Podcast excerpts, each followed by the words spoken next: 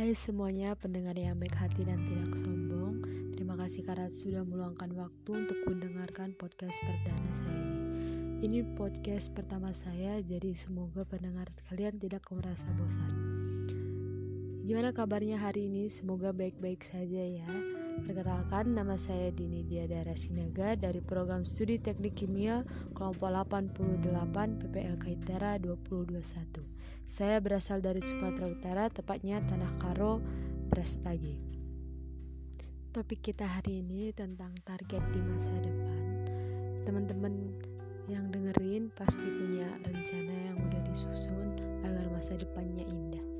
Mungkin di sini masih banyak yang nggak tahu mau jadi apa di masa depan, eh, tapi pasti rata-rata pengen yang terbaik dan pengennya jangan jadi beban orang tua lagi. Pengennya pasti nyenengin orang tua. Di sini juga saya memiliki target di masa depan. Yang pasti pengennya sukses, nggak ngebebanin orang tua lagi, bisa bawa orang tua jalan-jalan. Dulu waktu masih kecil, eh, kalau udah besar pengennya jadi dokter, tapi setelah SMA mengerti akan otak sendiri. Tidak memungkinkan untuk menjadi dokter, jadinya beralih haluan mengambil program studi teknik kimia yang pasti rencananya sekarang ini apalagi anak kuliah ya yang pasti pengennya pengen cepet lulus. Pelajarannya bisa dimengerti nggak susah-susah amat.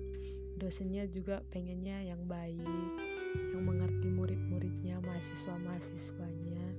Dan pasti pengen nilainya memuaskan supaya bisa lulus tepat waktu atau lebih cepat dari yang semestinya kalau udah lulus kuliah pastinya pengen dapat pekerjaan. Nggak mau nganggur. Kalau nganggur sama doang jadi beban orang tua ya kan? Jadi pengennya cepet langsung dapat pekerjaan. Bisa nonton konser BTS atau K-pop K-pop yang lain ya kan? Bagi yang K-popers.